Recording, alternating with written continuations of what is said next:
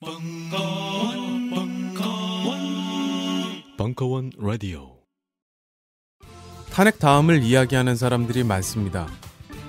길고 긴 여정을 함께할 여러분들을 위해 벙커원에서 프로젝트를 시작합니다. 3월 매주 금요일보다 진행되는 우아한 대한민국 리빌딩 프로젝트. 괜찮아요? 많이 놀랐죠? 3월 24일 금요일 저녁 7시 안산 치유공간 이웃 정신과 전문의 정혜신 저는 그게 박근혜 대통령이 가지고 있는 개인적인 트라우마가 치료가 안 된 그런 결과라고 보는 거예요. 세상이 다 나한테 등을 돌렸다. 이런 생각 속에서 18년을 혼자 버티면서 살아남은 사람이죠. 우리나라는 역사적으로 일단 1950년도에 한국 전쟁은 온 국민이 트라우마 환자인 거였어요. 치료받지 못했기 때문에 자기 고통에 아직도 깊이 매몰된 사람들이 너무 많다. 말하자면 이렇게 반쯤은 괴물이 되는 사람들을 양산하는 구조다. 그게 무기력할 게 없는 것이요. 그런 진심만 있으면 사실은 거창한 일이 이 사람들을 치유하는 거 아니에요. 상담실에서 꼭 상담만 한다고 치유하는 거 아니고요. 아직 갈 길이 멉니다. 벙커에서 잠시 쉬어가세요. 자세한 사항은 벙커원 홈페이지에서 공지를 확인하세요. 굳이 문화계 블랙리스트 때문이 아니더라도 우리는 참 만나기가 어려웠습니다. 그래서 시네마 달과 벙커원이 함께 시작합니다. 토요 독립영화관 시네마 벙커원 매월 첫째 주, 셋째 주 토요일 오후 2시가 되면 벙커원이 독립영화관으로 변신합니다. 그동안 만나기 어려웠던 우리가 반갑게 만날 수 있는 또 하나의 광장이 되고자 합니다. 4월 1일 개관하는 시네마 벙커원의 첫 상영작은 세월호 참사 이후 3년의 시간을 돌아보고자 계획된 4.16 프로젝트 옴니버스 영화입니다. 자세한 사항은 지금 바로 벙커원 홈페이지에서 확인하세요. 남영 교수 특강 오늘의 다빈치를 기다리며 청년을 위한 과학사 산책 일부 2017년 2월 28일 강연 네, 안녕하세요. 예, 방금 소개받은 한양대학교의 남영입니다. 예. 어, 제 두 번째 책인데요. 젊은 과학도를 위한 한 줄 질문. 이 출판 기념 강연을 오늘 여기 벙커원에서 예, 하게 돼서 예, 참 감개무량합니다. 왜냐하면 제 첫 책이었던 태양을 멈춘 사람들을 딱 반년 전 8월 30일인가 예, 마지막 날에 바로 이곳에서 했었거든요. 예, 그리고 두 번째 책에 역시 출판 기념 강연을 오늘 이곳에서 하게 되었습니다. 그리고 뭐 앉아 계신 분들 보니까 이제 학교에 계신 분들도 많으신 것 같은데 오늘이 학교에서는 섣달 금음이잖아요. 예, 다들 아시죠? 예, 내일부터 이제 학년도가 2017 학년도로 바뀌고 오늘이 모든 것을 정리하는 날입니다. 저 개인적으로 이제 2016 학년도에 뭘 했나 생각을 해봤더니 어, 책 두 권을 썼구나. 예, 나름대로는 어, 뭔가 좀 소기에 가시적인 성과를 거둔 그런 한 해였던 것 같습니다. 예. 그리고 오늘 같은 날이 상당히 좀 분기점이 되는 날인데 예. 사실 제가 오늘 하려는 얘기도 그 분기점과 관련된 겁니다. 무엇이 크게 바뀌는 그 경계에 있는 어떤 것 아직은 미리 말씀을 안 드리겠습니다만 그 이야기를 말씀드리고 싶어서 제목을 이렇게 잡아봤습니다. 어, 사실 제목은 친절하지 않죠. 뭘 가르 얘기해 줄지 전혀 알 수가 없는 그런 제목입니다. 오늘의 다빈치를 기다리며라고 했는데 다빈치 얘기를 할지 과연 예. 아니면 전혀 다른 얘기를 할지 예. 걱정이 조금 되실 텐데 분명히 다빈치 얘기는 합니다. 근데 여태까지 했던 이야기들과는 조금은 다른 예. 그런 다빈치의 이야기가 될 수도 있겠다. 예. 그렇게 한번 들어주시면 되겠고요.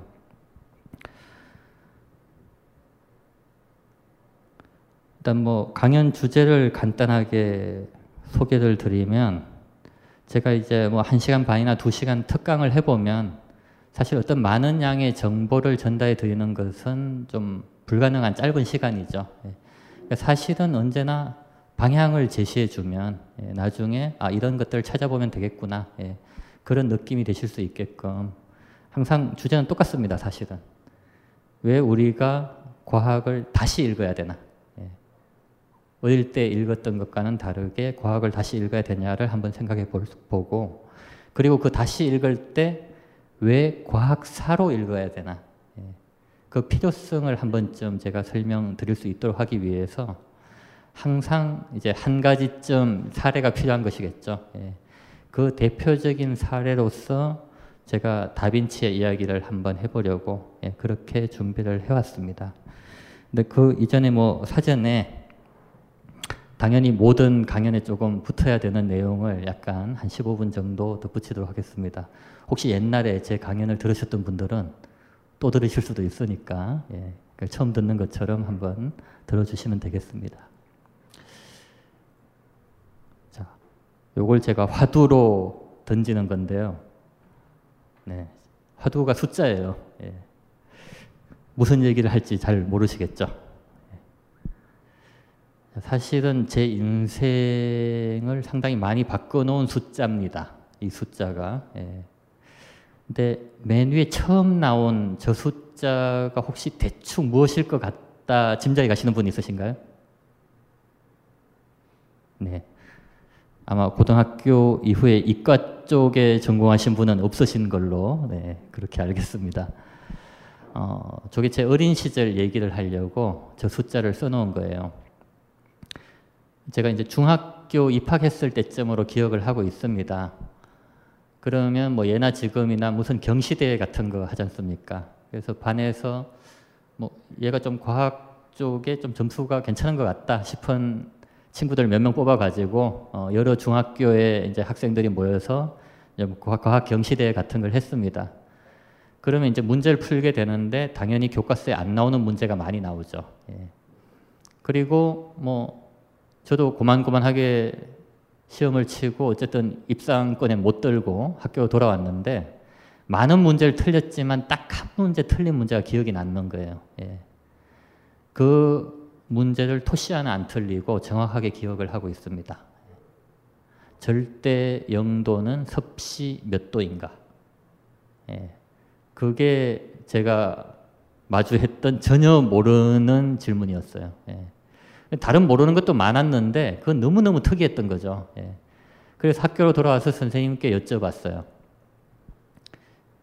절대 영도가 섭씨 몇 도인가요? 그 문제 그대로 여쭤봤어요. 그러니까 딱 말씀하시는 거예요. 영하 273도다. 예. 그럼 그 다음 하게 될 질문은 뻔하죠. 왜 그게 절대 영도인가요? 예. 그러니까 그 과학 선생님께서 해주신 말씀이 그게 가장 낮은 온도다. 그래서 그것을 절대 영도라고 한다. 여기까지 답을 해주셨어요. 근데 머릿속에서 뭔가가 여전히 궁금한데 제가 뭘 질문해야 될지 모르겠는 거예요. 그죠? 예. 그래서 그 혼란스러운 상황 속에서도 한 가지는 제가 알 수 있었어요. 그러니까 영하 274도는 없다는 거예요. 이 얘기를 생전에 처음 들은 거죠. 그러니까 영하 100만 도도 없고 영하 100, 영하 1000도도 없고 왜 없을까? 1억도, 그 1000만 도는 있는데 영하로는 그런 온도가 없다라는 거죠. 어. 이상하게 영하 273도가 가장 낮은 온도라는 얘기만 그때 듣고 머릿속은 혼란스러운 채 시간이 지나갔어요. 자, 그런데 이제 나중에 시간이 한참 지나서 이제 알게 된 것이 온도라는 게 뭐냐? 뜨겁다라는 것은 분자가 빠르게 운동한다라는 거다. 예. 차갑다라는 것은 분자가 천천히 운동한다라는 거다. 그런데 이 분자가 전혀 움직이지 않고 멈춰 있는 게 그럼 가장 낮은 온도가 되는 거죠.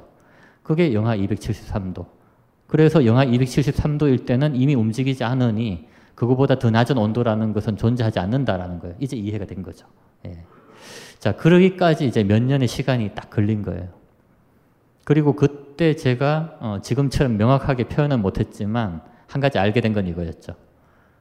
아, 내가 온도라는 게 뭔지 전혀 모르고 있었구나. 예.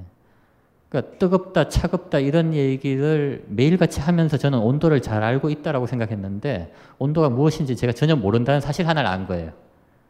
사실은 그랬기 때문에 그 질문이 기이하게 느껴졌던 거죠.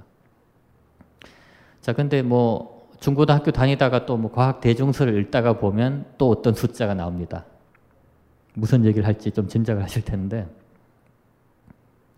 아인슈타인의 상대성 이론에 의하면 광속보다 빠른 게 없대요.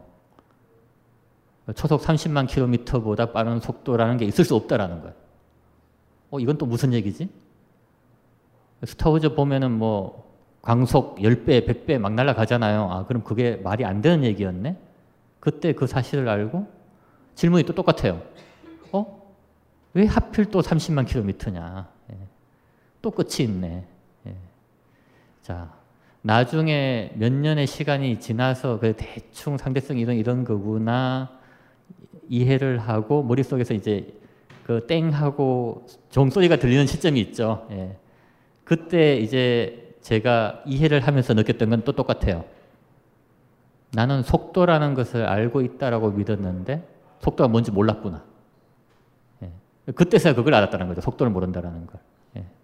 그리고 이 두 가지의 경험은 둘 다 공통적인 게 이거예요. 제가 이질감을 느꼈던 핵심적인 이유. 끝이 있는 거예요. 끝이. 어, 자연의 끝이 있어. 초속 30만 킬로 이상은 절대로 못 날아가고 영하 273도 밑으로는 절대로 안 떨어진다라는 거죠. 예. 야, 그게 왜 이상하게 느껴지냐? 제가 초등학교, 중학교 때 제가 알고 있던 과학의 이미지와 전혀 다른 이미지를 던져준 거예요. 예. 자, 그건 말하자면 이런 거죠. 저한테 이제 깨달음의 숫자라고 이름을 붙인 건데, 저는 분명히 온도가 무엇인지 속도가 무엇인지 알고 있다고 믿었었다라는 거죠. 예. 근데 그게 아니었다. 예. 이게 하나의 깨달음의 순간이었고, 동시에 내가 현대 과학의 키워드를 완전히 잘못 알고 있었구나. 그러니까 그걸 알게 해준 경험이었다라는 겁니다. 그래서 처음 쉽게 생각할 때 언제나 과학하면 떠오르는 것은 만능이죠. 예. 뭐든지 해결할 수 있고 아주 위대한 도전이고 편리한 어떤 것을 만들어내는 것이고 무엇보다 확실성을 추구하는 것이고 예. 인류에게 자신감을 전달해주는 무엇이다. 예. 너무 당연하고 뭐 지금도 틀렸다라고까지는 생각하지 않는 것인데 그 경험은 요 아래 빨간 글씨로 쓰여 있는 게 오히려 키워드다라고 생각할 수 있게 해줬어요. 예. 과학이 얘기하는 것은 사실은 한계에 대해서 얘기하고 있다는 거죠. 그리고 자신감보다는 인류에게 요구하는 것이 겸허함이다라는 것이고 그리고 성찰을 요구하고 예. 상대성적인 세계를 얘기하고 그리고 다양성을 얘기하고 있다. 그러니까 이렇게 생각이 바뀌기까지 사실은 꽤 긴 시간이 걸렸지만 그 단초를 제공해 줬던 게 그 두 개의 숫자였어요. 예. 나중에 이제 나이 들어서 물론 이 정도로 말로 정리할 수 있긴 됐는데 어렴풋하긴 하지만 그 경험들이 아마도 지금의 제가 있을 수 있게 한 예, 그런 분기점이 아니었나 생각을 합니다. 그래서 오늘 시간도 가급적 여기 계신 분들한테 좀 그런 숫자와 같은 예, 그런 경험이 될 수 있도록 제가 한번 노력을 해보겠습니다.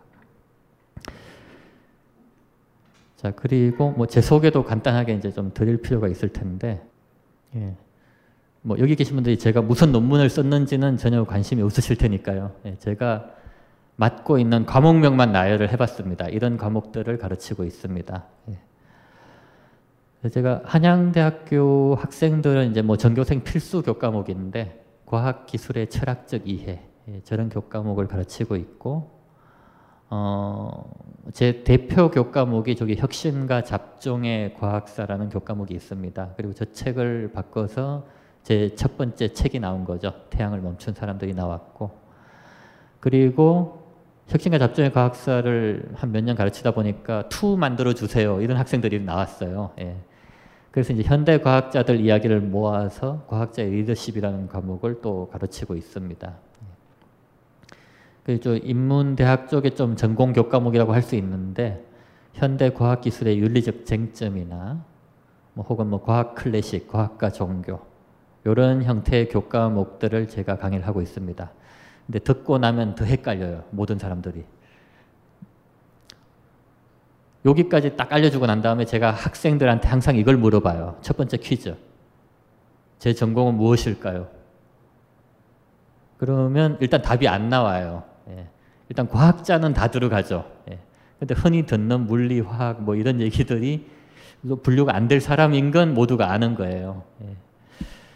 그때 이제 제가 한참 말을 돌리다가 이제 얘기를 합니다. 저는 이제 과학사를 전공했다. 어, 그 이야기를 가르쳐 주고 과학의 역사를 전공한 사람이고 여기 있는 사진이 말하자면 이제 제 정체성을 표현해 주는 사진인데 요게 이제 2008년도에 제가 케임브리지 트리니티 칼리지에 갔을 때 뉴턴 연구실 앞에서 인증샷 하나 찍은 겁니다, 그냥. 예. 그래서 과학사 전공자로서는 이제 과학사의 성지에 간 거죠. 예. 그래서 뭐 저는 과학사 전공자다 이 이야기를 얘기해 줄 때 항상 보여주는 거예요. 예. 그리고 난 다음에 항상 두 번째 퀴즈를 내는 거죠. 사실은 이게 중요한 부분인 거죠. 자, 그럼 저는 문과일까요, 이과일까요? 그럼 역시 더 헷갈려요. 예. 그 과학의 역사를 했다는 거잖아요. 그러니까 과학을 했으니까 이과일 것 같기도 한데 역사로 끝나니까 문과일 것 같기도 하다라는 거죠. 여기도 한번 손들어 보라고 말씀을 드려볼까요? 제가 문과일 것 같다. 네 분 정도. 예. 이과일 것 같다. 예. 예. 여섯, 일곱 분 정도 나왔습니다. 예. 제가 답을 뭐라고 할까요? 예. 사실은 답이 사실은 힌트 다 드렸잖아요. 예. 그 질문을 수많은 교수님들이 사실은 비슷하게 하세요.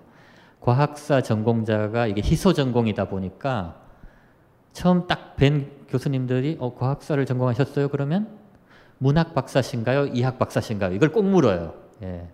문과입니까? 이과입니까? 이걸 묻는 거잖아요. 처음에는 제가 복잡하게 대답을 했어요. 예. 그러다가 제가 이제 대답하는 방법을 개발해낸 거죠. 예. 요즘은 언제나 첫마디가 오리너굴입니다. 예, 이렇게 대답을 합니다. 예. 그래서 박쥐는 조금 진부하잖아요. 예, 그래서 오리너굴이라고 제가 개발을 한 겁니다. 예. 왠지 질문이 이게 조류냐 포유류냐 묻는 것 같은데 나는 오리너굴이니까 분류는 마음대로 하세요. 예, 이 이야기인 거죠. 자, 그래서 과학 철학이나 과학사나 이런 전공을 하신 분들은 문과, 이과 구분을 아주 싫어합니다. 예, 의미가 있는 분류도 아니고 그게 학문에 대한 오해를 사실은 양산을 하죠. 예.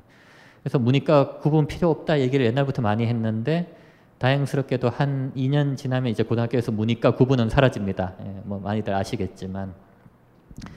자, 그래서 제 정체성을 얘기해 줄 때 언제나 과학사 전공자이고 오리너구리다. 그 이야기를 해주죠. 예.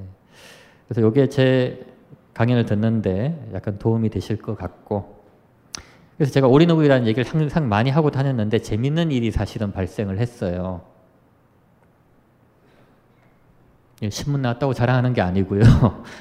2012년도에 전자신문 기사인데 내용은 별게 아니에요. 이제 셧다운제 반대하는 각계 전문가들의 인터뷰예요.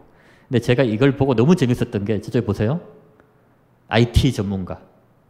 여기 보세요. 의학 전문가. 가운데 보셨죠? 제가 이거 보고 처음 알았어요. 제가 인문학자인 줄. 예. 제가 인문학자로 분류가 되어 있더라는 겁니다. 예. 이게 딱 보고는 너무 재밌는 거죠. 그 기자는 저하고 인터뷰할 때 과학사 전공자다 듣고 이런저런 얘기를 듣고 갔는데 본인 마음대로 분류를 해버렸어. 예. 근데 그 기자가 보기에 저런 식으로 얘기하는 사람은 인문학자인 거예요. 예. 그래서 인문학자로 분류가 된 거죠. 자, 근데 너무 재밌게도 제가 분명히 석사를, 공학 석사를 받은 사람이에요. 그리고 박사를 물론 뭐 과학사가 문과, 이과 구분을 안 하지만 예. 제가 분명히 이학 박사를 받았어요. 공학 석사고 이학 박사인데 전자신문이 저더러 인문학자라잖아요. 예. 얼마나 재밌어요. 예. 제가 이 기사, 기자, 이 기사를 들고 친구들한테 그 얘기를 했어요. 드디어 오리 누구리오스의 나의 정체성이 인정되어졌다. 예. 전자신문이 날더러 인문학자라더라. 예. 자, 전공 분류라는 게 이런 거다라는 걸 우리가 알아야 된다라는 거죠. 아무 의미가 없는 것이고 예. 제 인생이 그것을 증명해 준다라고 저는 자신 있게 얘기해 줄 수가 있습니다. 예. 저는 언제나 인문학자로 분류될 수 있는 공학 석사예요. 예.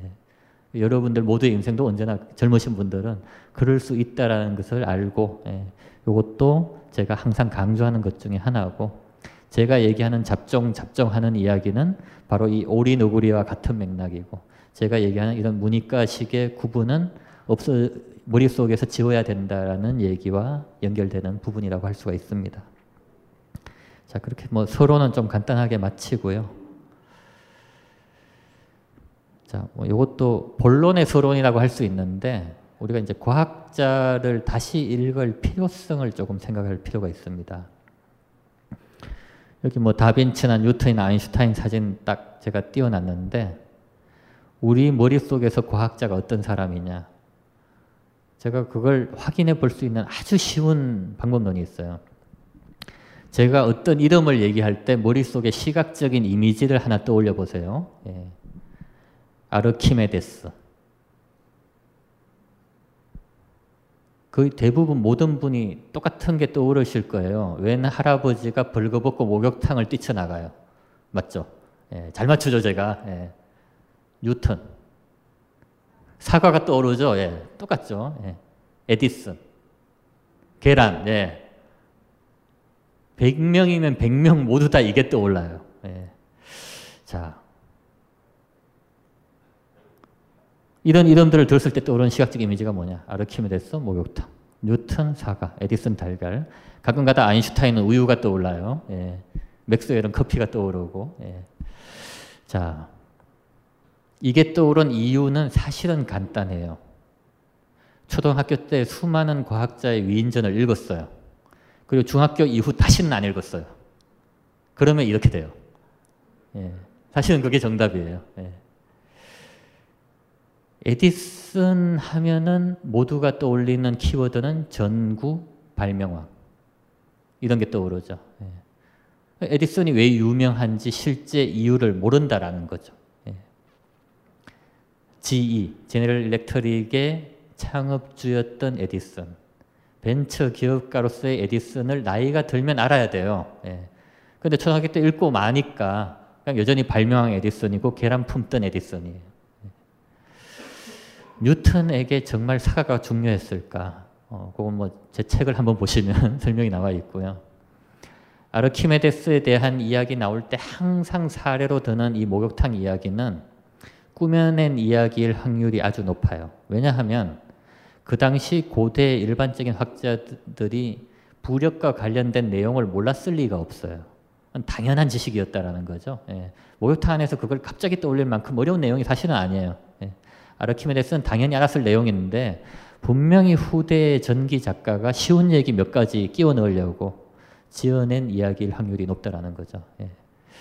자, 그래서 제가 뭐 항상 해주는 얘기인데 초등학생 위인전 중에 맞는 내용은 별로 없어요. 예, 언제나. 항상 초등학생들을 위한 위인전에 나오는 것은 과학은 쉬운 것이고 엉뚱한 사람이 잘한다.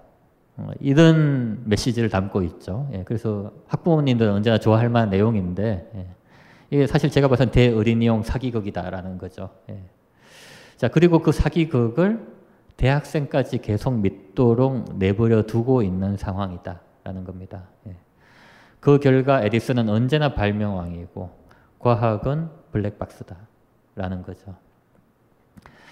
이유는 간단합니다. 한국의 어른들은 초등생 자녀를 위해서 아낌없이 위인전을 사주는데 예.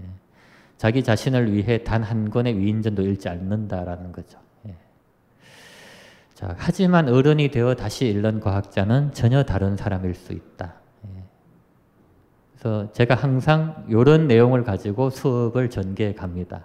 알았던 그 사람과 전혀 다른 그 사람의 면을 보여주는 형태로 예. 제가 수업을 전개해 가는데 그 중에 이제 좀 대표가 될 만한 샘플로 오늘의 이제 조금 넘어가겠습니다. 본론이죠. 예. 다빈치 이야기를 하려는 건데 예. 다빈치는 사실은 상징 인물이고 제가 꼭 하고 싶었던 얘기는 이거예요. 뜬금없으실 수 있는데 15세기 얘기를 하려는 거예요. 예.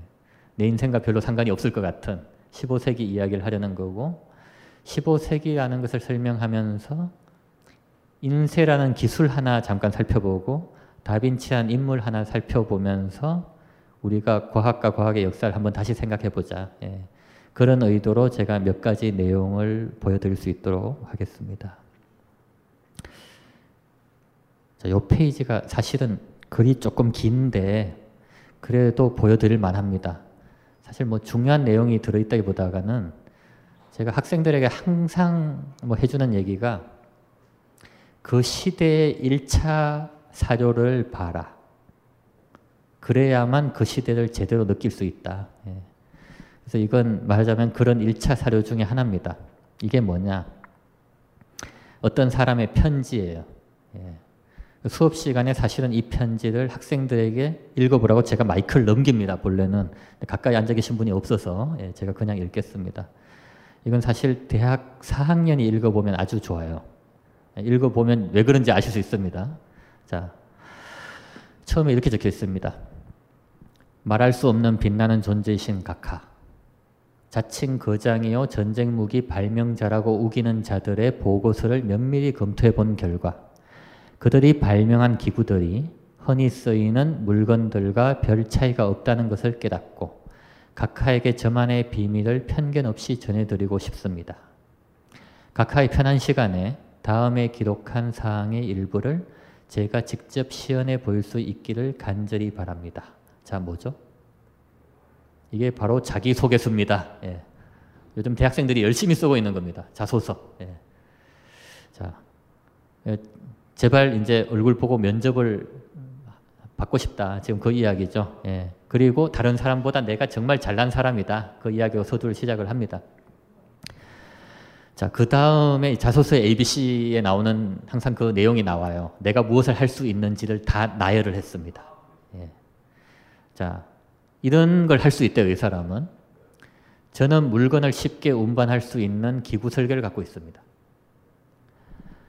어떤 지역을 포위하고 물을 차단하는 방법과 성곽을 공격할 수 있는 사다리를 비롯한 많은 무기 설계가 있습니다. 오, 대단하죠? 예. 강력한 요새의 성벽을 무너뜨리는 기계에 대한 설계가 있습니다. 작은 돌멩이를 우박처럼 쏟아낼 포를 만들 수 있습니다. 예. 공격과 방어에 능란하게 배를 이동할 엔진 계획안과 포탄의 공격을 이길 배를 설계했습니다. 적이 모르게 땅 밑이나 강 밑으로 통로를 만드는 법을 알고 있습니다. 뒤에 조금 빠르게 읽으면 대포가 밀집한 적의 지역에도 쉽게 끌고 들어갈 차량을 만들 수 있고 다양한 대포와 박격포 등을 기존의 것보다 훨씬 향상된 것으로 만들 수 있습니다. 대포를 사용할 수 없는 곳에서도 사출기와 덫을 이용한 공격을 하는 기계를 만들 수 있습니다. 1번부터 9번까지 딱 읽어보고 난 다음에 이 사람 직업이 지금 뭔 것 같으세요? 뻔하죠. 전쟁 무기 기술자예요. 전쟁 무기를 만든 사람이에요. 그리고 자신이 할 수 있는 모든 걸 쫙 나열을 했어요. 예. 자, 근데 여기까지 자기소개서를 쓰다가 살짝 걱정이 된 것 같아요. 예. 만약에 이 군주가 평화를 사랑하는 군주면 나를 안 뽑을 수도 있잖아. 예. 그럼 보험을 들어놔야 되잖아요. 예. 그래서 10번부터 이게 나와요. 평화 시에는 예. 전쟁 안 할 때도 저는 쓸만합니다. 이 이야기를 쓰는 거죠. 예. 평화시에는 공공의 목적이나 개인용으로 아름다운 건축을 지을 수 있고 어느 곳에나 물길을 낼줄 압니다. 이것도 할 수 있고 대리석이나 청동으로 조각상을 만들 수 있고 그림도 그릴 수 있습니다. 이제 좀 이상해지죠 내용이. 예. 저의 작품은 누구와도 구별됩니다. 여기까지 썼어요. 12번에 나오는 거는 이제 모든 자소서에 나오는 어, 아부성 멘트가 들어가 있죠. 더욱이 저는 청동 기마상을 만들고 싶습니다. 이 기마상은 각하의 아버님이신 황태자님과 명예롭고 훌륭한 스프로차 가문을 영원토록 추억할 기념물이 될 것입니다. 여기까지 자기가 할 수 있는 일을 다 나열을 했어요. 마지막에 위에서 말씀드린 사항 중에 의심스럽거나 실용적이지 않다고 생각되시는 것이 있다면 각하의 정원이나 어디서든 언제든지 시간이 되실 때 직접 시험해 보여드릴 수 있습니다. 자 마지막 문장은 뭐죠? 제발 서류 전형에서 떨어뜨리지 마시고 꼭 면접까지 가고 싶습니다. 이 의견을 피력하고 지금 이 자소서는 끝납니다. 예. 학생들에게 꼭 제가 읽어보도록 이걸 시킵니다. 어, 자소서 이렇게 쓰는 거야 하면서. 예. 자, 누구의 자기소개서일까요? 예. 이게 바로 다빈치의 자기소개서입니다. 예.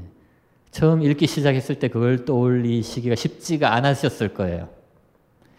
자, 일단 먼저 생각이 드는 것. 쉬운 건 이거예요. 야, 다빈치도 먹고 살기 힘들었구나. 예, 그러니까 우리만 그런 게 아니구나. 어쩌면 약간 위로가 되죠. 예. 그리고 다빈치라는 사람의 자기 정체성은 어, 우리가 본래 알던 거랑 조금 달라요. 모나리자 그린 사람의 그 정체성이 여긴 전혀 안 나타나요. 예. 자, 그럼 최소한 이걸 우리가 알수 있어요. 다빈치 스스로의 자기 정체성이 무엇이었는지는 모르겠지만 최소한 남들에게 지금 이렇게 편지를 써야 되는 입장인 거예요. 그래야지만 내가 밥 먹고 살 수 있을 것이다라고 생각할 수 있는 시대를 살고 있는 거예요. 사실은 이게 중요한 부분이죠. 예. 자, 그럼 이 안에는 현재 다빈치가 처해 있는 상황도 들어있고 그가 살던 시대도 들어있죠. 자, 설명을 안 해줘도 모두가 느낄 수 있어요. 이 시대는 수많은 군주들의 춘추 전국 시대 같은 시대였던 거예요. 예. 여기저기서 전쟁이 벌어지고 사회는 불안해요. 예. 모든 군주는 조금이라도 전쟁 무기 잘 개발할 수 있는 사람을 여기저기서 포섭하려고 노력하고 있는 그런 시대였다는 거죠. 그 시대성을 잘 담고 있습니다. 예. 다빈치는 이런 시대를 살다 가야 했던 사람이고 그 시대 속에서 자신의 삶을 살아야 했던 사람이다. 자, 조금 길게 제가 읽었습니다만 1차 사료를 보면 느낌이 달라지죠. 이건 모나리자를 봤을 때 다빈치와는 전혀 다른 다빈치가 이제 보이는 거예요. 예. 이게 사실은 우리가 역사를 깊게 공부해야 되는 이유이기도 합니다. 자, 그래서 보여준 것도 있고, 제 주제를 설명해 주기 위한 이유도 있는 거죠. 예. 야, 저런 편지를 써야 했던 그 시대는 도대체 뭐여, 어떤 시대였을까? 예. 이걸 우리가 한번 생각해 볼 필요가 있습니다. 그 전에 역시 재미있는 퀴즈 시간. 예. 자, 중고등학교 때 많이 듣는 시대 구분. 예. 우리의 역사를 정말 단순하게 세 시기로 나누면 이거죠. 고대, 중세, 근대. 맞죠? 예. 자, 고대도 중세도 근대도 많이 들어보셨을 텐데 이 이름 보면 먼저 딱 드는 느낌 중에 이게 있을 거예요. 고대는 고대고 근대는 근대인데 중세는 왜 중세냐? 중대가 아닌 거예요. 중세예요. 심지어 영어로도 달라요. 예. 영어로도 고대하고 근대는 period라는 거죠. 어떤 시대인데 중세는 Middle Age. 이 얘기는 어떤 의미를 담고 있는 걸까요?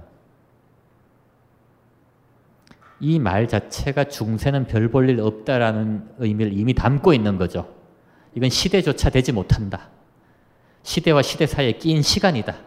정말 아무것도 아니다라는 의미가 들어 있습니다. 자, 그러면 이 이름을 누가 지었죠?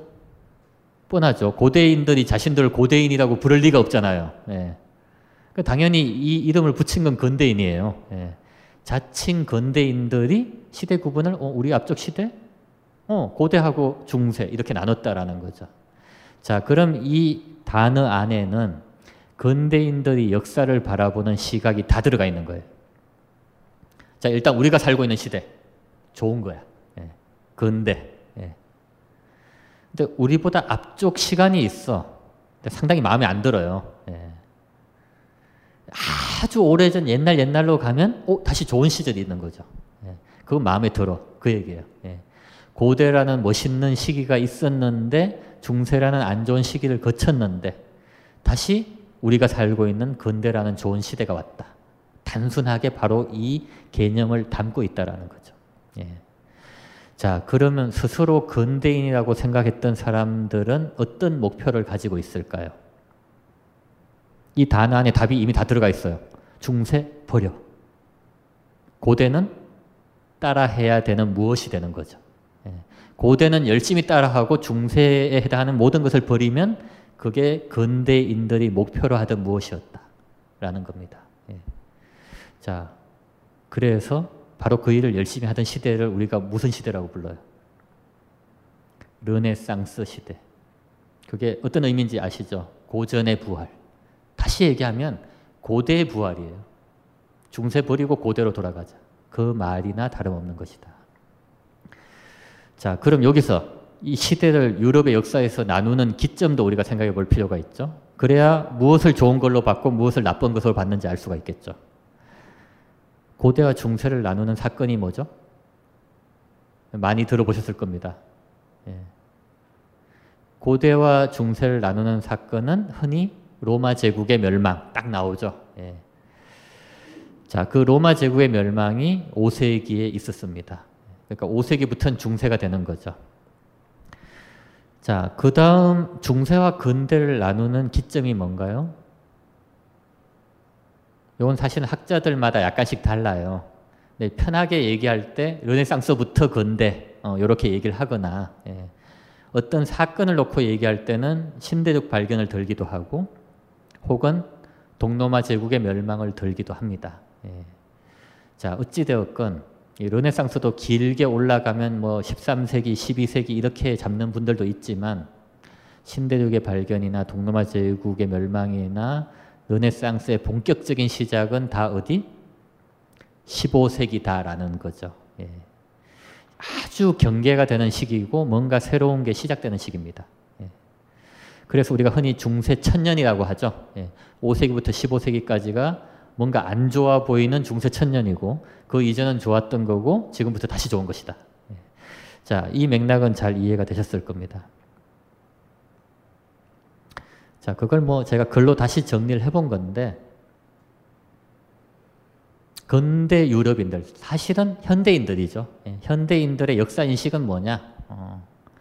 그 스스로 근대인이라고 이름 붙인 사람들이 바라봤을 때 고대와 중세란 무엇인가? 이걸 생각을 해봐야 된다는 거죠. 자, 고대가 좋은 거라고 했는데 그 좋은 고대는 어떤 것이었어요? 공화국의 시대죠. 예, 리퍼블릭의 시대입니다. 예. 그리고 고대 그리스의 자연 철학이 이제 융성하던 그런 시대였죠. 예. 이건 이제 좋은 거예요. 자, 근데 중세는 뭡니까? 왕과 교회에 의해서 핍박당하는 암흑 시대다. 아, 이렇게 부르죠. 예. 자, 그러니 중세에 해당하는 건 뭔가 안 좋은 것이다. 이렇게 특징을 뽑아낼 수 있습니다. 그러면 근대 유럽인들이 바라봤을 때 어떻게 행동할 것인가? 이건 뻔하다라는 거예요. 예. 고대인들을 담기 위해 폭넓은 고대적 지식을 섭렵한다. 중세에 해당하는 많은 것들을 버린다. 그래서 성공을 했나요? 이 시대를 잘 보세요. 다 공화국이 됐잖아요. 그리고 지금이 과학의 시대 아닌가요? 사실은 15세기에 목표로 했던 걸 이룬 게 사실은 이 시대예요. 그런데 사람들이 행복한지는 잘 모르겠죠. 예. 자, 사실은 근대인들이 처음부터 스스로 근대인이라고 부르면서 목표로 했던 그것을 맹렬하게 이루기 위해 노력해온 몇백 년 과정이다라는 거죠. 예.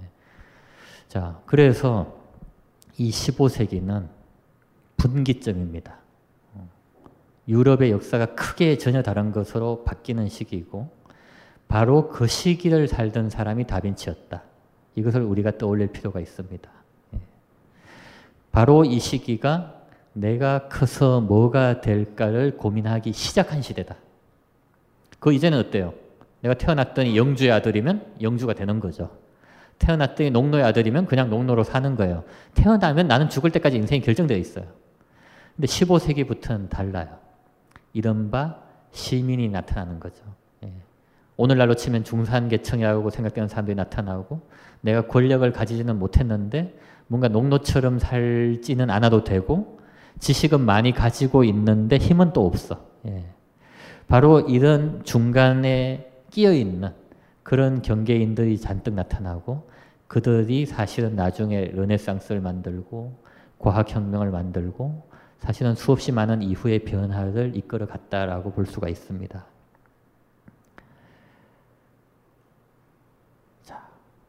그러면 그 경계 시대라는 15세기는 무엇이 바뀌었나? 예. 이건 일단 14세기까지의 유럽을 생각을 해봐야 됩니다. 15세기 예. 이전의 유럽? 자, 어쨌든 15세기라는 것은 이제 1400년에서 1500년 사이가 되는 거죠.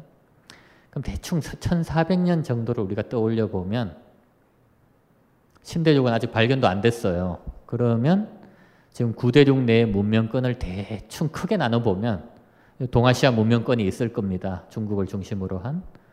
인도를 중심한 인도 문명권 하나 잡아줘야 되겠죠. 그 이제 아랍 문명권이 있습니다. 그리고 유럽 문명권이 있습니다. 대충 이렇게 크게 네 개의 문명권으로 놓고 나눠봤을 때 일단 제일 인구가 적은 문명권 유럽 제일 가난한 문명권 유럽 제일 무식한 문명권 유럽 그게 1400년의 상황이다라는 거죠. 정말 저렇게 지지리도 볼품없는 예, 네 개의 문명권 중에 가장 볼품없는 문명권이었다라는 거죠. 예. 그게 15세기가 시작할 때 유럽의 상황이었다. 그런데 15세기에 많은 게 바뀌어요. 자, 15세기 하면 이제 한 명쯤 더 떠올릴 수 있는 사람이 잔다르크 떠올릴 수 있습니다. 100년 전쟁이 15세기에 끝나요. 14세기에 시작해가지고 15세기에 끝납니다. 14세기에 100년 전쟁 시작될 때는 기사들이 기마 돌격전 했어요. 15세기가 되면 대포가 나옵니다. 대포의 시대로 접어들면서 이제 기사의 시대가 끝나죠. 그걸 대표하는 작품이 바로 이 시대에 나왔던 돈키호테. 예. 중세와 함께 사라진 두 가지, 기사와 풍차. 그게 둘 다 등장합니다. 돈키호테 안에는. 자, 화약과 대포라는 새로운 시대가 열리고 또 하나가 교황권이 쇠퇴합니다. 예. 자, 이게 재밌게도 14세기 정도까지는 아랍 같은 경우에는 중심점이 있어요. 칼리프. 예. 유럽도 있어요. 교황. 동아시아 문명권도 있어요. 천자. 중국 황제. 예. 대부분 정치적 권력과 종교적 권력을 다 가지고 있었죠. 그런데 이제 15세기부터 유럽에서 이상한 상황이 발생을 해요. 예. 프랑스 왕이나 이제 각각의 개별 국가 국왕들이 강력해지면서 이 15세기에 프랑스 왕이 로마로 쳐들어와 가지고 교황을 납치해 갑니다. 예. 유명한 아비뇽 유수라고 하죠. 교황을 프랑스의 아비뇽으로 납치해 가가지고 교황청을 거기다 만들어요. 그래서 여기다 교황청에다가 밤나라 대천하라 하던 그런 시절이 있었습니다. 교황청이 아비뇽에 가 있으니까 로마에서 교황을 새로 뽑아요. 예. 서로 자기가 교황이래. 그럼 어떻게 될까요? 교황이 둘이면 교황권은 땅에 떨어지죠. 예. 심지어 교황이 셋이었던 시절도 있었습니다. 예. 자, 유럽 문명의 중심 권력이었던 교황권은 쇠퇴했다. 각각의 지역의 국왕들의 힘이 이제 강성해지기 시작을 하죠. 이 두 가지 변화만 해도 큰데 여기 중요한 두 가지 기점 제가 써놨습니다.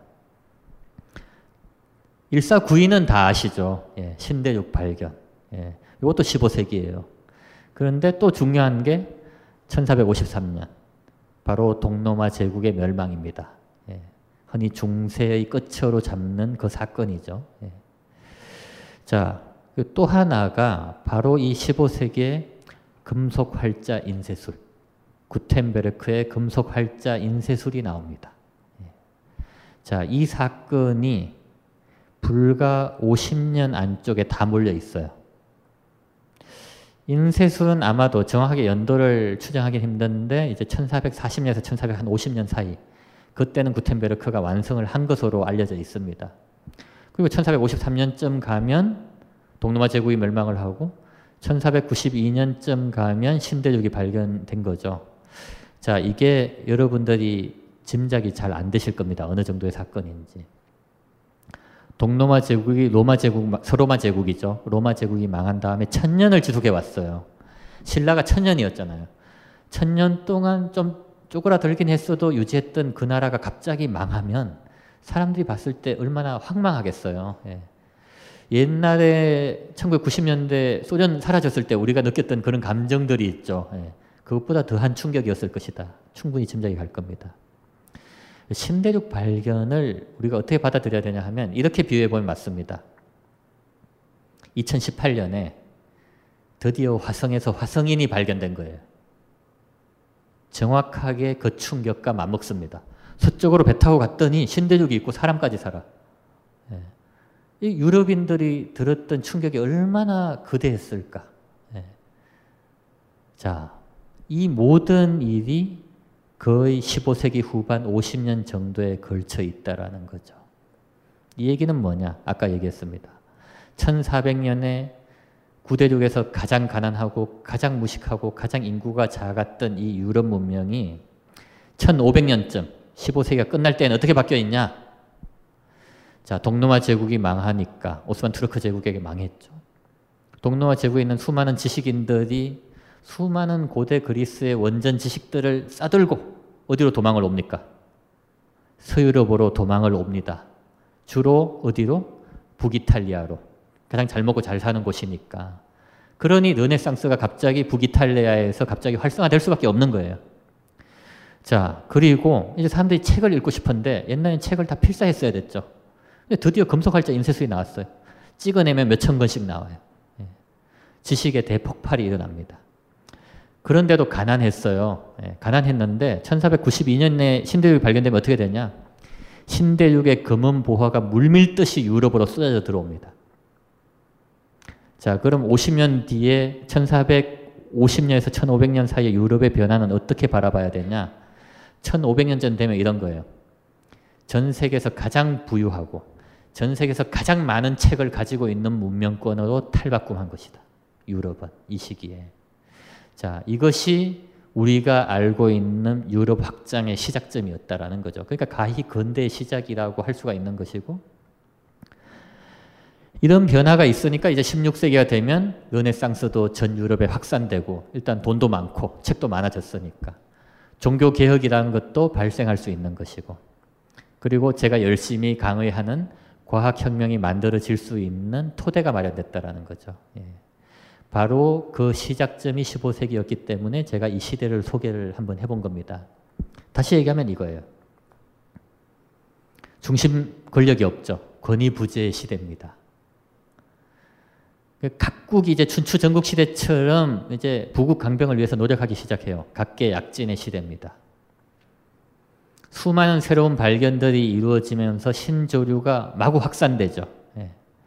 근데 이게 좋지만은 않은 게 내일 무슨 일이 날지 몰라요. 그렇잖아요. 예. 불확실성의 시대예요. 특히 젊은이들은 얼마나 이 공포에 휩싸여 있는 시대였겠습니까? 예.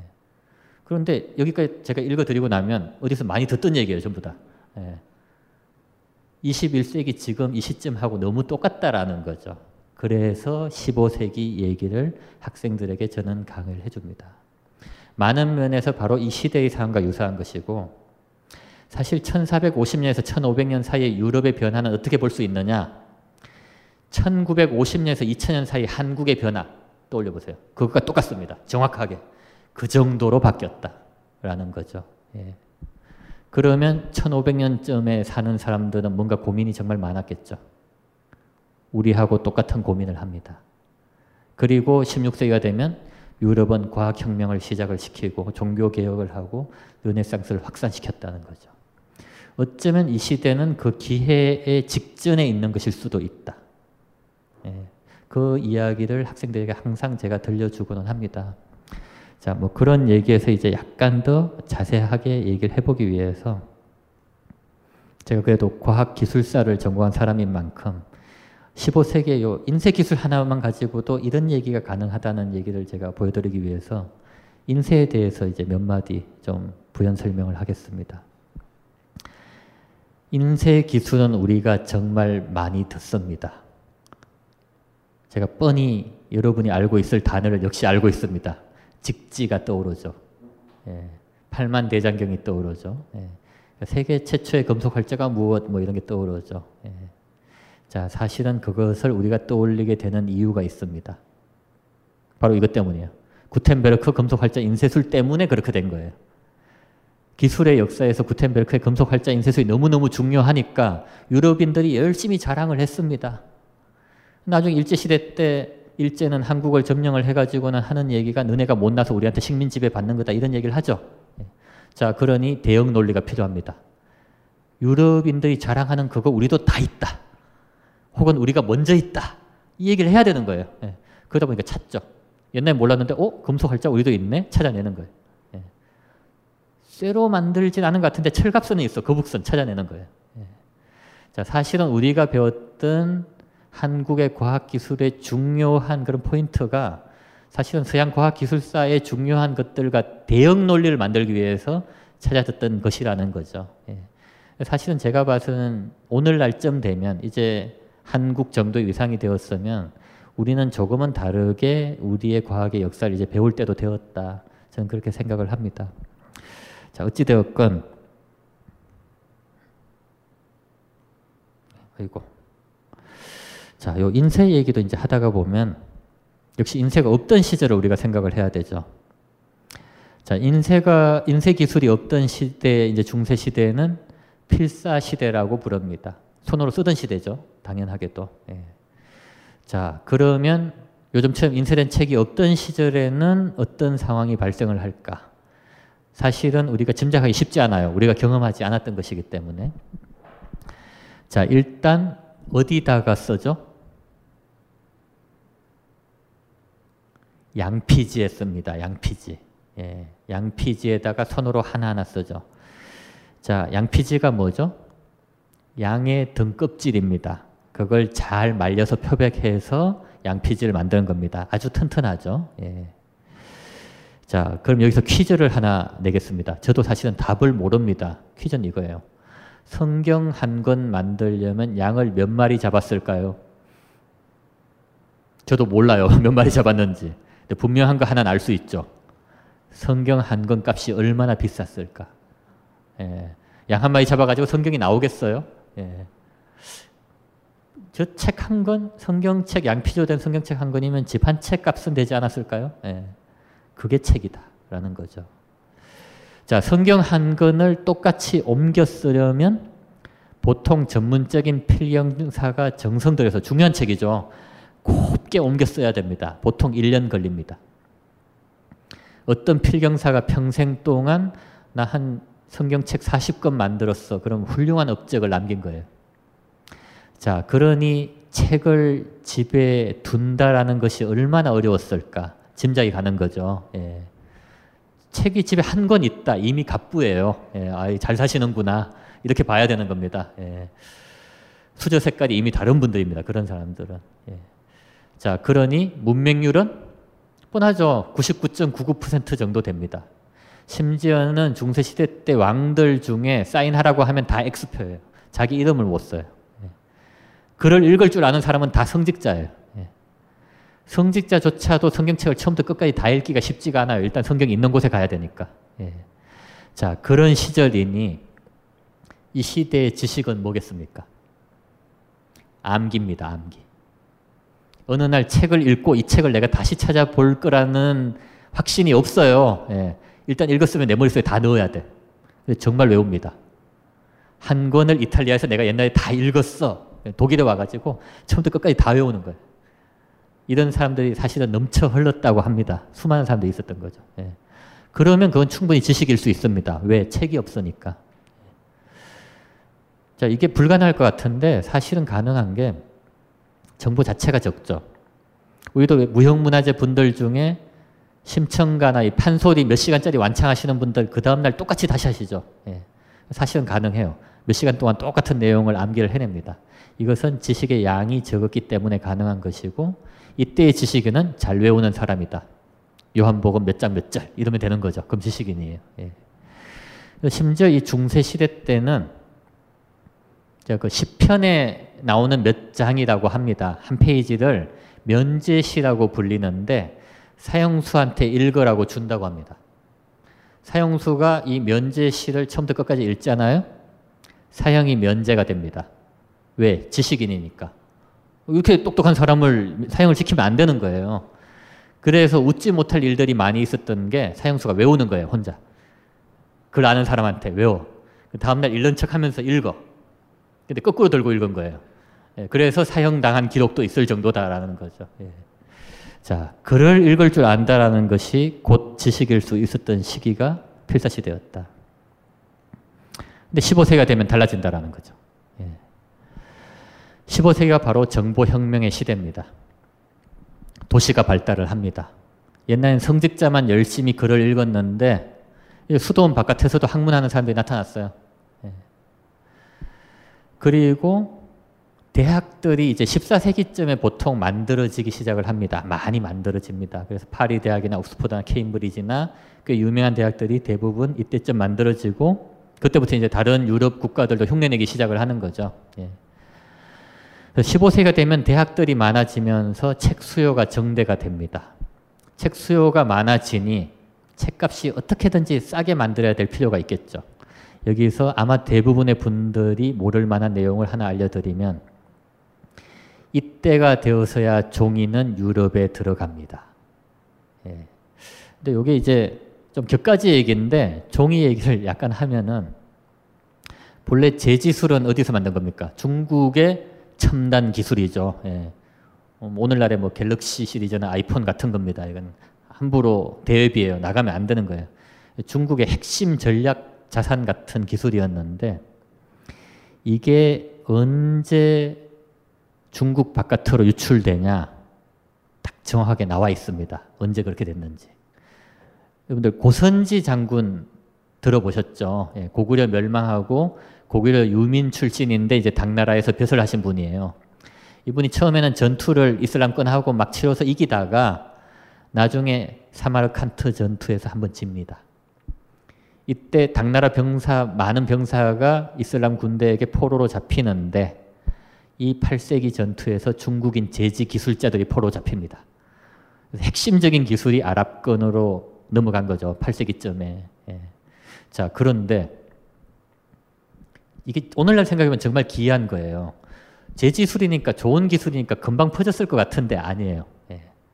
천천히 서진합니다. 처음에는 뭐 인도 근처쯤 종이가 살짝 발견되다가 살살 옮겨가다가 역사적으로 재밌는 자료가 있습니다. 10세기 정도에 이집트에서 파피루스에 쓴 편지가 발견된 게 있어요. 뭐라고 적어놨냐? 받는 분한테 이렇게 적은 거예요. 파피루스라서 죄송합니다. 적었어요. 그 종이 같은 좋은 거에 못 써드리고 제가 파피루스에 편지를 보내네요. 이 얘기예요. 이 얘기는 10세기쯤 이집트에서는 종이하고 파피루스하고 같이 쓴 거죠. 그리고 아 종이가 약간 더 대접받는 필기 도구였구나. 이걸 우리가 알 수가 있는 겁니다. 예. 10세기쯤 이집트에서 이제 발견되다가 점점 점점 서진하다가 이제 정확하게 알려져 있지 않은데 대충 12, 13세기쯤 되면 그때는 스페인이 아랍권이잖아요. 예, 이슬람에 점령하여 있잖아요. 여기서 종이가 발견돼요. 그리고 거기서 유럽으로 제지술이 옮겨갔다라고 알려져 있습니다. 예. 그래서 이 옮겨간 제지술을 이제 15세기쯤 되면 아, 양피지도 안 되겠다. 종이로 바, 꾸자 열심히 이제 유럽인들이 종이를 막 쓰기 시작한 것도 15세기다라는 거죠. 예. 근데 이때도 이제 양피지는 여전히 같이 쓰이고 있었습니다. 자, 종이 얘기를 조금 길게 했는데, 어, 그래서 종이로 이제 대체되면서, 양피지가 종이로 대체되면서 책값도 좀 싸졌고, 이미 살펴봤던 것처럼 지적인 예술적인 동요의 시대입니다. 르네상스가 막 유행을 하기 시작을 합니다. 자, 그리고 이 시대엔 재밌는 게 또 하나가 있습니다. 자국어로 글을 읽고 쓰는 사람들이 잔뜩 늘어나요. 예. 자, 14세기쯤 같으면 만약에 외계인이 지구에 왔다. 세 가지 언어만 알고 있으면 모든 지구인과 사실상 의사소통이 됩니다. 뻔하죠? 한자, 아랍어, 라틴어, 끝. 다른 거 필요 없어요. 그러면 사실상 구대륙에 있는 모든 지식인과 의사소통이 돼요. 문자로 사실 일단 쓴다는 사람은 그 세 가지 언어 외에는 사용할 게 없다라는 거죠. 예. 자, 그런데 이게 15세기부터 이상해져요. 옛날에도 약간씩은 있었지만 15세기쯤 되면 이제 문학가들이 작가들이 자국어로 써요. 프랑스 사람은 프랑스 말로, 독일 사람은 독일 말로, 스페인 사람은 스페인 말로 쓰기 시작을 해요. 예. 자 이렇게 되면 어떻게 되냐? 이제 민족주의라는 게 나오기 시작하죠. 어, 쟤는 나하고 전혀 다른 글을 사용하고 있다라는 거죠. 예. 우리가 가만히 생각해 보면 옛날에 중국 지식인과 만났던 조선의 지식인 충분히 금방 우정을 나눌 수 있잖아요. 한자로 필담을 하니까. 그러니까 그만큼 가까웠다는 얘기예요. 예. 근데 서로 문자조차 다른 걸 사용하게 되면 거리가 멀어지겠죠. 예. 이때쯤 유럽이 그렇게 되기 시작했다. 예. 재밌는 거 하나가 뭐 약간 격가지 얘기지만 한글도 언제 나오죠? 15세기예요. 예. 참 희한한데 이게 무슨 우연의 일치인지 아니면 뭐가 있는지 모르겠지만 동아시아나 유럽이나 15세기쯤 다 자국어를 자꾸 사용하기 시작을 해요. 예. 그런 공통점이 있고. 거기다가 지금 교회는 분열되어 있어요. 교황청도 둘로 갈라져 있지. 누가 맞냐 막 싸우죠. 그러면 어, 예배를 저쪽에서는 이렇게 보고 이쪽에서는 이렇게 보고 그러면 싸우다가 어, 예배 통일하자. 경전도 통일하자. 이런 요구가 거세지죠. 자, 이 모든 상황을 섞으면 결국 뭐가 되냐? 우리에겐 책이 필요해. 너무너무 강렬하게 책이 필요했던 시기가 15세기였고 그러니 구텐베르크가 가만히 생각하다 보니까 어, 이책 많이 찍어내면 돈 되겠구나. 이 생각을 할 수 있었다라는 거죠. 자, 그래서 구텐베르크는 활자 인쇄술을 만들 수 있게 된 겁니다. 계속 양피지를 썼으면 못 만들어요. 그죠? 일단 종이로 대체됐으니까 만드는 거고 책이 많이 필요한 시절이에요. 그러니까 또한 인쇄술이 나올 수밖에 없었다는 거죠. 고전이 재발견되고 활자 인쇄술이라는 새로운 기술이 나옴으로써 유럽은 어마어마한 화학 반응을 일으키기 시작했다. 자, 이제부터는 글이 거의 없습니다. 예, 조금 지루하셨던 분들은 예, 기뻐하셔도 됩니다. 사진을 직접 보여드릴게요. 예, 좀 막아야지. 멋있죠? 자, 이게 1364년에 필사된 책입니다. 손으로 쓴 거예요. 쓴 거라고 얘기하기 그렇죠. 그렸어요, 진짜. 예술적으로. 이런 식으로 성경을 만들고 있으니 1년씩 걸리죠. 예, 하나하나 정성 들여서 장인 정신을 만든 겁니다. 근데 제가 보여주고 싶은 건 이게 아니에요. 이게 뭐냐? 1483년 인쇄된 책입니다.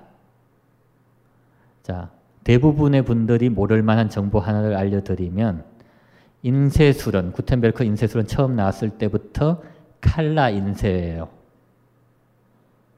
이걸 사람들이 몰라요. 직지하고 달라요. 전혀 다른 기술이에요. 예. 자, 구텐베르크가 뭘 해야 됐는지를 바로 보여줘요. 활자, 사실 가변 폰트예요. 옆에 길이도 달라요. I자는 얇고 A자는 두껍고 대문자, 소문자 크기 달라요. 요게 가지런하게 정렬될 수 있어야 되죠. 그리고 잉크 색깔을 다 개발해야 돼요. 빨간 잉크, 파란 잉크, 노란 잉크, 검은 잉크. 하나하나 개발을 했는데 찍었더니 번지거나 안 찍히거나 이러면 안 되죠. 깨끗하게 이렇게 찍힐 만한 잉크를 개발을 해야 돼요. 예. 그리고 뭐 예를 들어서 I자나 A자는 많이 나오겠죠. 대량으로 활자를 주저할 수 있는 기술을 개발을 해야 돼요. 자, 여기까지 들어보면 아시겠지만 이건 보통 기술이 아니에요. 그래서 구텐베르크는 죽을 무렵에 거의 파산 상태에서 이 기술을 완성했다. 즉, 전 인생을 걸어서 수십 년간에 걸쳐서 개발했던 기술이다라는 거죠. 예. 자, 왜 이렇게 정성 들여 이런 놀라운 인쇄술을 만들어야 했냐? 요게 재밌는 부분이죠. 경쟁 기술이 이거예요. 필사된 책이에요. 그러니 처음 나올 때부터 저 수준의 책을 만들어야 한다라고 생각했다라는 거죠. 그런 이런 게 나왔어요. 저게 칼라니 이것도 칼라야 되는 거고 저게 저 수준의 폰트를 보여주니 이것도 이 수준의 폰트를 보여줘야 된다라는 거죠. 예. 그래서 인쇄술은 처음 나왔을 때부터 칼라 인쇄였다. 충격적이죠. 예. 사실은 흑백 인쇄가 나중에 영가판 나오면서 더 나중에 나오는 겁니다. 예. 자, 여기 이제 16세기 인쇄 작업장의 풍경입니다. 어, 한번 구경해 보시라고. 예, 보면 여기 뭐 보면 짐작할 수 있겠지만 열심히 조판하고 있습니다. 활자 막 맞추고 아래 깔고 종이 놓고 찍어 누르죠. 이게 출판에 해당하는 단어가 프레스가 된 이유입니다. 찍어 누르다. 예. 자, 그래서 말리고 두드리고 잘 재본해가지고 이제 들고 나가서 팔겠죠. 예. 자, 이 시대의 정보를 양산하는 곳이 바로 이곳이었다. 그리고 제가 봐서는 유럽인들의 성공의 비결은 바로 이 인쇄소예요. 이곳이 있었기 때문에 우리가 알고 있는 이후 근 3, 400년 동안의 유럽의 수직 성장이 가능했다라는 거죠. 예. 자, 이것도 재밌는 사진입니다. 많이 들어보신 거예요. 면제부입니다. 혹은 면벌부라고 부르죠. 예. 여기 이제 역사 시간에 배우면 교황청이 막 팔았죠. 예. 그래서 면제부를 팔아서 여기 빈칸이 있는데 어, 제가 알기로 여기 이제 이름 써요. 요 빈칸에 이름 쓰고 여기다 얼마 냅니다 쓰는 거예요. 기와불사하고 똑같아요. 예. 그러면 너, 너 죄를 사하노라 사인 도장 꽉 찍어가지고 주는 거죠. 예. 자, 이 면제부 때문에 이제 유럽에 많은 문제가 있었다라는 얘기를 우리가 많이 들었는데 한 가지 생각해 봐야 될 게 면제부의 역사가 오래됐겠죠. 교황청이 계속 팔았을 거예요. 자, 그러면 인쇄술이 없던 시기에는 어떻게 했겠어요? 글자 잘 쓰시는 성직자 분이 멋있게 딱 쓰셔가지고 도장 딱 찍어서 줄 거 아니에요. 그러면 이 정도면 예술 작품이잖아요. 하나쯤 사둘만 해요. 천국 안 가도. 예. 그때는 별 문제가 없었다 이거죠. 근데 어느 날 막 찍어내 이제 야 잘됐다 하면서 수천 개를 막 찍어가지고 프랑스나 영국은 국왕이 뭐라고 하니까 잘 못 팔고 예. 통일되지 않은 독일 지역에 가가지고 이제 주로 그 사회적 하층민들이 주로 오히려 많이 사겠죠. 저걸 사면 천국에 간다더라 이런 얘기를 듣고 그래 독일의 국부가 다 이탈리아로 빠져나가는 그런 결과가 되었다라는 겁니다. 그래서 이것이 바로 종교 개혁을 촉발시킨 그 촉매제가 된 거죠. 면제부를 독일 지역에다 마구 팔아버린 것이. 자, 그러니 재밌는 상황이 하나 있어요. 특정한 기술이 특정 세력에게는 불리하고 특정 세력에겐 유리할 수 있어요. 그 사례 중에 하나인데 교황청이 처음 보기에는 인쇄된 면제부를 막 찍어내니까 어, 돈이 많이 들어오네 좋아했겠죠. 나중엔 그게 교황청이 비난의 대상이 되는 아주 중요한 이유가 된 거예요. 이걸 마구 찍어냈으니까. 자, 그런데 이런 걸 마구 찍어내서 독일 지역에다 이제 팔아먹으니까 마르틴 루트라는 사람이 비텐베르크 성벽에다가 뭘 붙이죠? 95개조 반박문 딱 붙입니다. 교황청은 뭘 잘못했고, 뭘 잘못했고, 뭘 잘못했고, 쫙 나열을 합니다. 면접 이거 팔면 안 되고. 이런 얘기를 딱 써놨는데, 대자보예요, 대자보. 요즘 치면 대학 대자보를 붙인 거예요. 95개조 반박문 딱. 본래는 그러고 끝났어야 됐다라는 거죠. 근데 마틴 루터가 전혀 상상하지 못한 상황으로 이게 일이 진행이 돼요. 95개조 반박문을 보고 옮겨 쓴 다음에 인쇄소에 가가지고 찍어내. 전 유럽에 깔리는 거죠. 이 95개조 반박문이. 자, 마르틴 루트의 종교개혁이 성공한 이유는 제가 학생들에게 이렇게 설명을 합니다. 마틴 루트는 최초의 SNS 스타였다. 양산된, 이 95개조 방법문을 양산시킬 수 있는 인쇄술이 없었다면 찻잔 속의 태풍으로 끝났을 게 종교개혁입니다. 절대로 발생할 확률이 없어요. 거대 권력인 교황청에 저항할 수가 없습니다. 그런데 수많은 대중이 그 반박문을 읽고 그렇구나 끄덕끄덕 하니 예. 마틴 루트는 이작 전 유럽의 유명 인사가 될 수밖에 없었고 시대의 멘토가 될 수밖에 없었고 그러다가 종교 개혁까지 진행되게 되는 거죠. 제가 봤은 비슷한 상황이 있습니다. 아랍권의 자스민 혁명. 트위트 득택에 성공한 거잖아요. 모두가 잘 아시다시피. 예. 대부분의 그 공공 언론은 정부가 잘 통제하고 있는 국가들이었잖아요. 이집트나 리비아나. 예. 그런데 새로운 기술이 나타났는데 미처 거대 권력이 이것을 통제해야 된다는 생각을 못하고 있을 때죠. 예. 이때 대중이 어, 페이스북이나 트위터나 이런 것을 하게 되니까 자기들끼리 의견을 나누고 심지어 정권 교체가 가능해지는 일이 발생을 합니다. 예. 요 사이에 나타나는 신기술이 체제를 변화시킬 수도 있다는 것을 잘 보여주는 사례 중에 하나입니다. 사실은 인쇄술이 바꾼 것이 많다. 뭐 그걸 알려드리기 위해서 한번 보여드렸고, 아이고. 어, 정리 삼아 이제 말씀을 드리면, 자, 인쇄술의 파급 효과, 어, 이걸 얘기할 때, 뭐 이건 당연한 얘기입니다. 15, 16세기에 나타나기 시작한 과학 지식의 발전이 이제 당연히 인쇄술에 의해서 촉진되었겠죠. 그런데 우리가 당연하다고 생각하는 것 중에 제가 예의 제기를 할 만한 걸 한 가지 든다면 자, 인쇄술이 나오면 일단 좋아지는 게 뭘까요? 대부분의 사람들은 더 많은 사람이 책을 읽겠구나라고 생각을 합니다. 그런데 반론을 제기하면요. 요즘 이렇게 책이 많은데 안 읽는 사람은 계속 안 읽어요. 예. 사실은 중요한 게 뭐냐? 책을 읽던 사람이 더 많이 읽는다가 중요합니다. 예. 자, 인쇄술 시대 이전에는 정보가 흩어져 있었고 예측할 수가 없었고 부정하겠다라는 거죠. 자, 이걸 생각해 보면 돼요. 500년경에 나온 책이 하나 있어요. 똑같은 책인데 800년 정도에 나온 책이 하나 있어요. 그리고 1200년 정도에 나온 책이 하나 있어요. 똑같은 제목의 똑같은 책이에요. 어느 게 더 좋은 책일까요?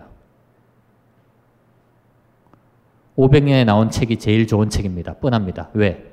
필사하죠. 옮겨 쓸수록 내용이 이상해져. 나중엔 본래 내용하고 많이 달라지고 다 없어져 버리고 그렇게 돼요. 그래서 필사 시대에는 오래된 책일수록 좋은 책입니다. 자, 인쇄 시대는 뻔하죠. 책이 1판이 좋나요? 2판이 좋나요? 2판이 좋죠. 새로 나온 책일수록 좋습니다. 왜냐하면 독자들이 피드백을 해줍니다. 그러면 오탈자 바로 잡고 잘못된 내용 교정해가지고 2판이 나오니까 2판이 더 좋은 거죠. 자, 그럼 이렇게 됩니다. 인식론적인 변화인데 필사 시대에는 즉 15세기 이전에는 오래된 것일수록 좋은 겁니다. 15세기 이후에는 새 것일수록 좋은 겁니다. 사고하는 방법론이 달라집니다. 어, 새 것일수록 좋다의 시대가 되는 거죠. 인쇄술이 도입되면서 정보가 훨씬 더 많은 사람들에게 전달되었기 때문에 식견 있는 비판이 가해질 수 있었고 이를 통해서 더 큰 정확성을 얻어낼 수 있게 되었다. 예. 자, 그래서 인쇄술은 실수를 몰아내는 것을 돕는 지적 피드백 시스템의 확립을 가능하게 했다라는 거죠. 다시 설명하면 이겁니다. 쉽게 설명을 하면. 필사 시대에는 내가 옛날에 아이스텔레스님의 책을 한 권 읽었어. 다 외워. 지식인이에요. 그게 지식인의 본 모습이에요. 예. 자, 근데 이제는 어떻게 되냐? 다 책이 있어. 자, 그럼 어떻게 해야 되냐? 책이 있는데 옛날 아리스토텔레스 책만 읽었는데 플라톤 책도 같이 읽는 거죠? 두 권을 비교해 봐요. 어? 다르네?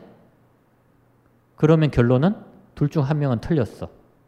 혹은 둘 다 틀렸거나. 이게 중요한 거죠. 그러면 정답은 따로 있을 수도 있고 그걸 내가 만들어낼 수도 있을 거다라는 생각이 가능하죠. 예. 새로운 것이 좋고 옛날 것은 틀렸을 수 있다라는 생각이 가능한 게 사실은 인쇄술의 결과입니다. 아주 중요한 거죠. 자, 그 결과 권위자들의 판단을 이제는 그냥 받아들일 필요가 없게 되어서 비판적인 정신이 싹틀 수 있는 것이고 자, 우리가 오늘날 흔히 지식인이 어떤 사람이 지식인이에요?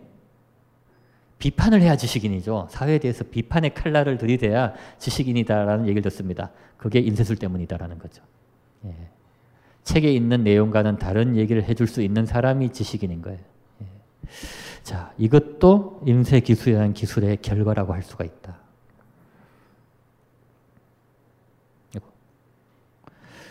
그것뿐인가? 인쇄술이 학습의 성격도 바꿉니다. 자, 옛날 책이 없던 시절에 어떻게 됐냐? 학생들은 기계적인 암기, 정교한 기억수를 학습해야 됐다라는 거죠. 예. 자, 중세 시절의 대학 강의는 이런 겁니다. 교수는 이렇게 밀폐된 강단에 딱 들어가가지고 문을 딱 닫습니다. 그리고 자신의 책을 펼쳐가지고 처음부터 끝까지 천천히 읽죠. 그럼 수업 끝납니다. 그럼 그것이 충분히 수업일 수 있습니다. 왜냐하면 책이 없으니까. 예. 자, 그런데 모두가 이제 책을 가지고 있어요. 모든 학생들이. 그러면 책하고 똑같이 읽는 사람은 요즘도 그런 교수님의 강의는 폐강되죠. 예, 큰일 납니다. 예. 책하고 다른 얘기를 해야 돼요. 교수는 강단에서. 예. 그렇게 바꿔준 것이 또한 인쇄술이다. 표와 텍스트를 뺏겼어야 하는 노역으로부터 해방되고 지식의 의미가 변화됐죠. 사실은 의미가 변화되었다는 그 말 안에 제가 숨겨둔 얘기는 뻔합니다. 이제 지식은 우리가 과학이라고 부르는 것과 뭔가 엇비슷한 것이 되어 갑니다. 바로 그 시작점이 15세기였고 그게 인쇄라는 기술은 중요한 역할을 했다라는 것이죠. 자, 오늘의 주인공이 너무 늦게 나왔네요. 예. 다빈치 얘기를 이 앞 얘기를 다 듣고 정리 삼아 제 얘기를 들어보시면 왜 마지막을 다빈치로 제가 끝맺는지 아실 수 있을 겁니다.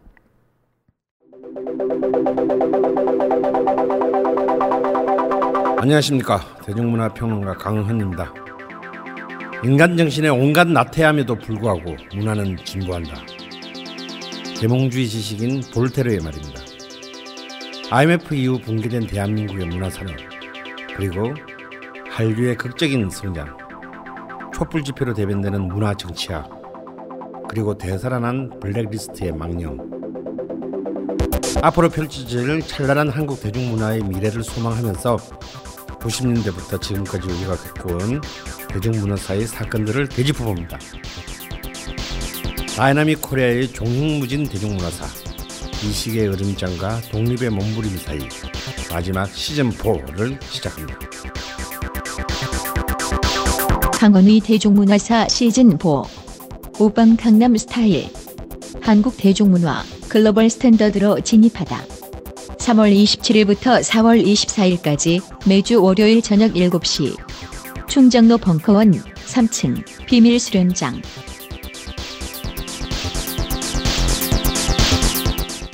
빅크린 2, 3 샴푸. 이걸 쓰면 머리카락에 힘이 생깁니다. 말도 안 되는. 제가 지난 시간에 머리카락이 힘이 생긴다고 그래가지고 말도 안 되는 소리라고. 그래서 광고 떨어질 줄 알았거든요 근데 진짜로 힘이 생긴다는 걸 증명하기 위해서 광고를 연장하였다 좋아! 그럼에도 많은 분들이 구매해 주셨습니다. 그리고 구매 후기를 통해 인정해 주셨습니다. 딴지마켓 재구매율 53%에 빛나는 빅그린 투쓰리 샴푸 23일 후 변화가 없으면 100% 환불해드리겠습니다. 지금 바로 딴지마켓에서 확인하세요. 안녕하세요. 용산에서 가장 믿음 가는 조립 PC 전문 업체 컴스테이션의 이경식입니다. 당장이라도 사용하고 있는 컴퓨터를 들어다 던지고 싶을 때 그럴 때를 대비해 저희 컴스테이션이 용산 선인상가 21동 1층 130호에서 기다리고 있습니다. IT 강국에 걸맞게 믿을 만한 조립 PC 컴스테이션이 신뢰를 바탕으로 그 기회를 제공해 드리겠습니다. 궁금하신 점은 문의 주십시오. 011-892-5568번입니다. 우주 최강의 만족스러운 서비스를 제공해 드리는 저희 컴스테이션이 늘 기다리고 있겠습니다. 딴지스에게 F1 같은 존재 컴스테이션은 조용한 형제들과 함께합니다.